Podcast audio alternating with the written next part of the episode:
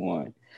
What's up, y'all? It's your man Ernest, so you love Ernest, same guy, different name, back again with another episode of the Ernest Thoughts Podcast. Today's guest, we have an author, podcaster, and also a grief coach. She just put out her autobiography entitled Having Fun with God.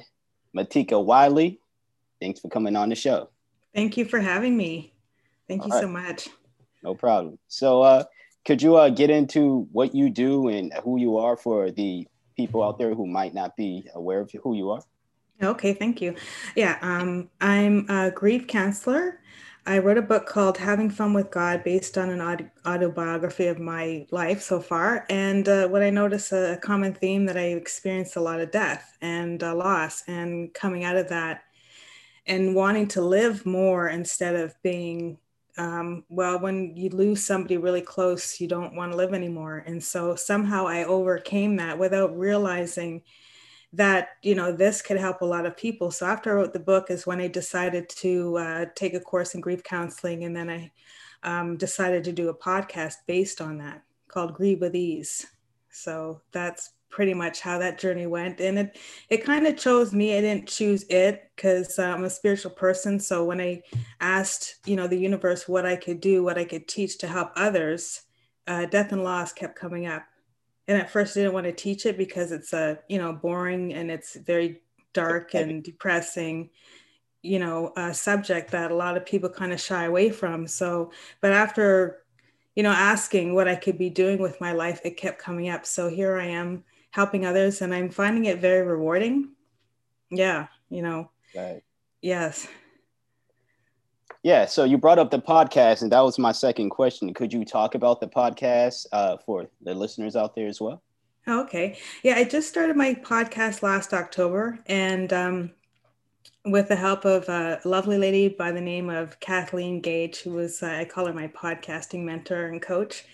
And at first, I had no idea, but I had no intention of having a podcast. It just sounded like a lot of work and something that I wasn't sure I could do. But, you know, they said, if you can hold a conversation and you have something of value to teach people, then you could do it. So I, after a while of kind of mulling it over and taking online courses on how to be a guest on other podcasts, I thought, you know what, it might be easier to actually have my own podcast instead of trying to be a guest on other people's podcasts. So I just thought I could be more of service if I had my own podcast and at the same time be a guest on other people's podcasts as well. Yeah, definitely. I agree.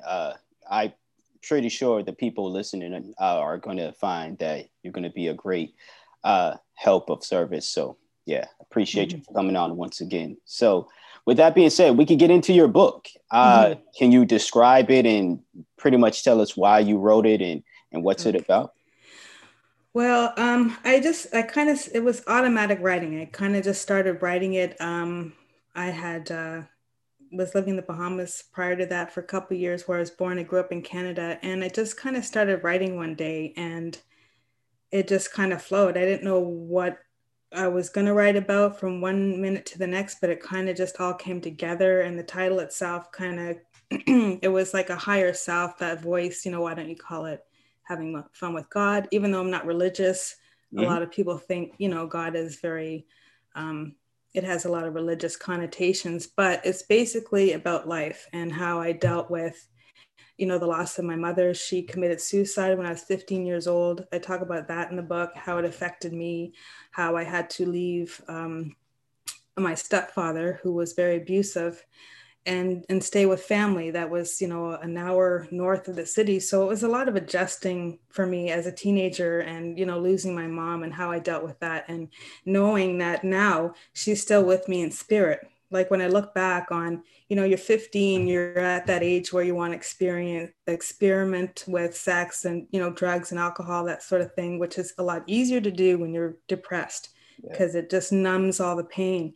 And I never really fell for that lifestyle. Like I drank as a teenager. Oh yeah, we got drunk, but it wasn't an everyday thing, a constant thing. It was, you know, once in a while, you know, you get together with your friends. And then as I grew older, I just, in and out of relationships. And then, of course, I lost my grandmother, my grandfather, and how that affected me. And after a while, because people were dying so quickly, my uncle died after my grandparents died.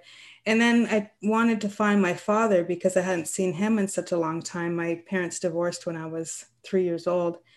And so in search for him, I found a relative, a cousin, and in the Bahamas that, you know, knew that I was looking for my dad. He said he'd get back to me, but when he did get back to me, he told me my father died 2 days ago. Wow. So I didn't know whether to laugh or cry. And I just had this serious case of death anxiety. So it just kind of made me want to live more because I could be next or somebody else could be next. And so as a result of that, you know, I felt okay as far as, you know, getting over all the grief until my cousin hung herself and I found her in the closet. And that just kind of put me over the edge. And instead of going and getting counseling, which is what I had done in previous instances, I just took off to the Bahamas for a couple years. Mm. Yeah, just to get away from all of that, you know. Yeah. And so then when I came back from the Bahamas, that about, I guess, a year after that is when I started to write. It was like automatic. Yeah. So it was a really interesting experience. And of course, the writing provided a lot of healing, a lot of understanding, a lot of forgiveness, forgiving myself and, you know, my mom for committing suicide, my cousin, and all the deaths in between, whether they're accidental or natural. And so, and then of course I did take a course, a psychology course. It was called Personal Growth. And in that course, they talked about death and loss, which I did not know they were going to talk about. And they introduced the 5 stages, the denial, anger, bargaining, acceptance, or depression and acceptance. And once I realized there was, you know, stages, I felt like, oh, okay, so I'm not crazy, you know, this is what's happening. Right. I had no idea that there was a process to grieving. They don't teach that in school. And so when you experience it, you totally feel messed up, you know? And so I know a lot of people have been suicidal when somebody close to them dies. And so I was suicidal for a long time. I didn't realize it. I was just very reckless with my life. I just threw caution to the wind. You know, some of the things I think about that I've done, I'm like, I'm surprised that I survived that. You know, I can relate. Yes, definitely. My mother passed in 2014. And as I'm listening to you, you brought up this term death anxiety, something I've heard for the first time, or at least to my knowledge, because when she passed, I just had this sudden urge to just live and do things that I've always wanted to do. And I thought it was, I was doing the right thing. And I guess, you know, to some extent, I was doing the right thing. I'm going forward with my dreams and goals and things of that nature. But just like how you were just saying, I was, and even prior to her death, I was living in a way to where I would look back at it now and I would say, yeah, I was suicidal, although I wasn't necessarily doing the, I guess, typical suicidal things one would do, cutting their wrist or excessively drinking, doing drugs. But I was living recklessly. I was, you know, doing things that get myself into situations that could lead to a death. And, you know, although I'm going to die today, or I'm going to kill myself today, or, you know, try to get myself killed today or whatever, wasn't the first thought of mine when I was getting in those situations. Like I said, thinking back at him, I can definitely say, yeah, I'm surprised that I'm still here as well, because I was definitely not thinking about, well, what if this happens to me back then? So yeah, I can relate to that. So what is something you would want people who's going to read your book? What is something you would want for them to learn from it, or some things? Oh, some things. Well, that whatever you're going through, whether it's a death or loss or any kind of traumatic situation, you can overcome it. There is always hope. There's always hope. Even in your darkest hour, there's always hope. And then I believe in spiritual beings, whether you want to call them spirit guides or angels, always around us, always guiding us. When I look back at some of the things that have happened to me, for example, I was really sick a couple years ago. I had, can't remember what it was called, colitis or something. Anyhow, I had not a lot of blood. I was losing a lot of blood. And I was dizzy a lot. I had no energy. And of course, I'm a type of person where I'm a very independent woman. I don't need anybody's help. So I had time off work. So I was just thinking I need to clean out my fridge. I wasn't eating very much. And I hate having food just sitting there, you know. So I got up and I decided to clean that out and do dishes. And I was so dizzy. I thought, I better go lay down. And so I did. And as I'm laying down, I'm thinking, what the heck am I doing laying down when I got dishes and other things to do? So I got up and I started to wash dishes and I blacked out. I must have blacked out because I woke up and you know how when you have a really nice sleep, the bed is so comfortable, the pillow so soft and you're coming out of that sleep and that's how I felt. And as I open my eyes, I'm staring at the fridge. I'm looking up at it. And so I was leaning against one of the blue bins or recycle bin. I had my arm on one side and the other just by my leg. And I'm like, how did I end up here? And I thought, oh, I must have passed out. But from where the sink is to where I lay, where I was ended up was like at least 6 feet. Wow. So my conclusion is someone, my mom, I believe, because if I had passed out right at the sink, my face would have went down and I would have fell back and I would have hit the fridge. And who knows if I would have knocked myself out, and being like, I live alone, that might not have been a good thing. Yeah. But when I woke up, I'm like, you know, I came out of this really weird dream and I felt so relaxed. And it wasn't until after I realized that, you know, my mom was here with me and helped me with, you know, get to the floor without, you know, any more damage done. Yeah. So they're definitely, you know, our loved ones when they pass are definitely with us in spirit. That was the other thing I wanted to, you know, let people know if they didn't know that already, because we feel lost without, you know, you lose a mom, especially a mom, you just feel lost without this person that's always nurturing and there for you. And nothing replaces that love. So once I realized she is with me, and that was proof when I was, you know, not feeling well and I passed out, because I have pets and none of my pets ran to see what was up, because usually they will do that. And none of them, just either they didn't care or they knew that I was in good hands. Yeah. Yeah. Maybe so. But yeah, I'm glad you're okay. Mm-hmm. Just want to tap into spirituality real quick, and then we'll talk more about your book as well. You can share anything else you would like for the audience to know. Also myself, because I'm learning a lot of things. So you're a very spiritual person, as you stated before. I find myself being a very spiritual person as well. I just want to know from one spiritual person to another, when did you get into it and how did that shape pretty much where you are right now in your life? Spirituality, you mean? Yes. Well, I guess I've always been. I grew up in a Catholic faith, and you know I was always curious about God. Of course, they tell you to fear God, although that never sat right with me to fear this one. That it was very, you know, a lot of contradictions. Yeah. This one, the Creator loves you so much. There's no one like you. No one in the whole world. You're unique. You know, celebrate it. You know, we should all be celebrating our uniqueness, but at the same time, it's like, well, you can't do this and you can't do that. Otherwise, you're going to be really severely punished. And so I had a lot of questions about that. And, you know, I would talk to what I would call, you know, I guess God. I would pray a lot. And, you know, I'd, you know, wish for things as a child. You know, I'd like a bike. God, could I have a one? You know, and, you know, and then my mom bought me a bike. And so, but I was asking her too. Yeah.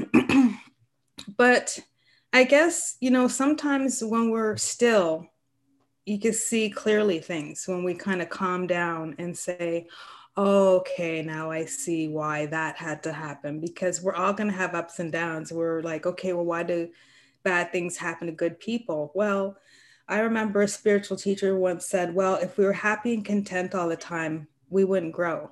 Yes, exactly. So pain is, a catalyst for growth. No pain, no gain, right? And that's how I felt when I was writing the book, because halfway through it, I stopped writing. I wasn't going to continue because I noticed every time I went over my mom's death, because I write about that, and you rewrite, and every time I went over that part, it was just too painful. I didn't want to continue, and so I just put it aside. And that's when Spirit was like, "So that's what you're handing in?"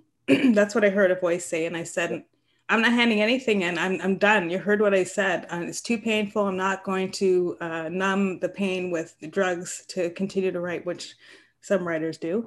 Yeah. And then the voice said, well, it was like, I had to, it was kind of like, I either handed in a half written book or a full one. And I said to Spirit, well, how's that going to happen? And then this vision, if you will, this thought came that everything I write about in part one, like I wanted a bike, I got a bike. I wanted a pet, I got a pet. I wanted siblings, Ernest, and I got siblings. Okay. Yeah, I was getting everything I was asking for. So I thought, okay, fine, I'll finish writing. And I went back to the computer and I was not happy about it. And that voice said, you know what? I know this is painful, but no pain, no gain. Yeah. And I cried. I literally cried in that moment, thinking that is so true. And then I said to Spirit, thank you for not giving up on me. And it said, well, I'm your friend. And I said, thank you for being my best friend. And that's when God and I became friends. Like I became friends with Spirit, friends with life. And let me tell you something, that something like that is no money could, peace of mind, have a friendship with this life for yourself. Yeah. So that was the greatest gift in that moment. And I continued to write without complaining so much about the pain. Yeah. Using it as your muse. I love it. I love it. Anything else you want to talk about regarding your book, or just anything else you'd like to share? Please feel free. The floor is yours. Yeah. Okay. Well, I recommend anybody, if they're going through a painful situation, to write about it.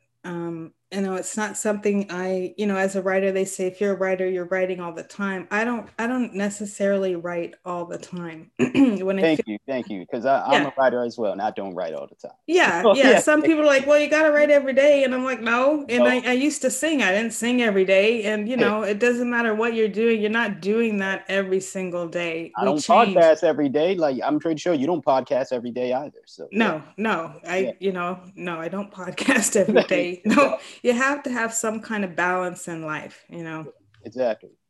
So, but yeah, I would recommend writing as a way for healing, because you learn a lot about yourself. What I was learning about myself was that anytime I felt down, like I couldn't do anything or accomplish anything, that voice would say, read your book. So yeah, I did. I read it because I was in a situation that was very hostile, I guess you could say, and I just didn't see a way out of it. And once I reread the book, I said, oh, okay, get it. If I could drive to Florida from Canada, and then from Florida to Texas, and then back again by myself, then I could do anything. Or if I can overcome a death and, talk about my mom and not grieve her the way I used to. I mean, yeah, there, I miss her. There are parts of, always they'll always be there, but I know she's with me in spirit. I've seen her in dreams. She, I'll be like, well, where's that receipt? I can't find my bathing suit. And then it'll show up. She's with very much in spirit. And so we have a different relationship because, she's not in a physical form, but she's definitely with me spiritually. And so now that I've kind of, I'm not scared, like I have a better understanding of it, I will ask her for guidance and wisdom on things if I'm not sure, same thing as praying to, God or Jah or Allah, whatever you want to call it. I'll talk to her or pray to her.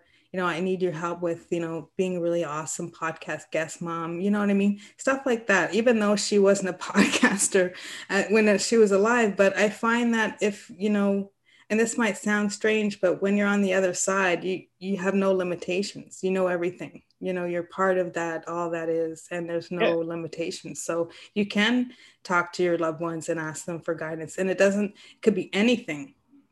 Yeah. And then the miracles that show up because you believe, right? And it's just amazing. Yeah, yeah. It definitely is. I loved how you brought up, pretty much how you go back to your book whenever you have those down moments, because I just put out a book, the end of last year.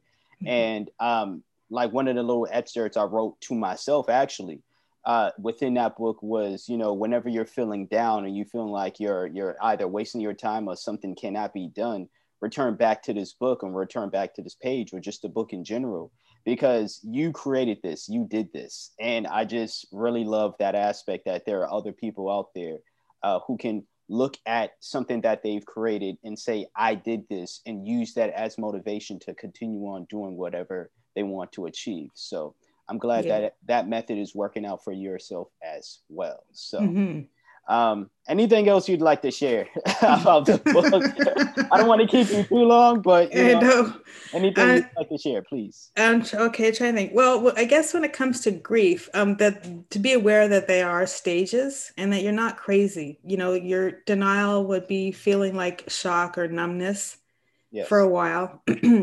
And you might feel angry the person died, or, you know, they couldn't be saved for whatever reason. There's a lot of anger around them. For me, when my mom committed suicide, I was very angry with her because I felt abandoned, very, very angry. But now when I look back, she was in a very abusive relationship and did not know how to get out of it. And she did ask for help. We both tried to get help. And at the end of the day, that was, you know, I think she used that phrase in the wedding vows, till death do we part, literally, because I believe she went to our priest to ask for, you know, in confession, what she should do, because her husband is physically and verbally and, you know, emotionally, mentally abusive. Mm-hmm. So, and of course, Catholic faith is you know, a lot of things are a sin. Getting a divorce is a sin. Yeah. But then so is, you know, letting somebody abuse you, I think. So, you know, when you're asking for help and no one's helping you, because they look on the outside and say, well, I don't see it. I don't see the abuse. I just see a happy couple. But behind closed doors, it is a totally different scenario. So now I forgiven her of doing that, because for her, that was the only way out for her.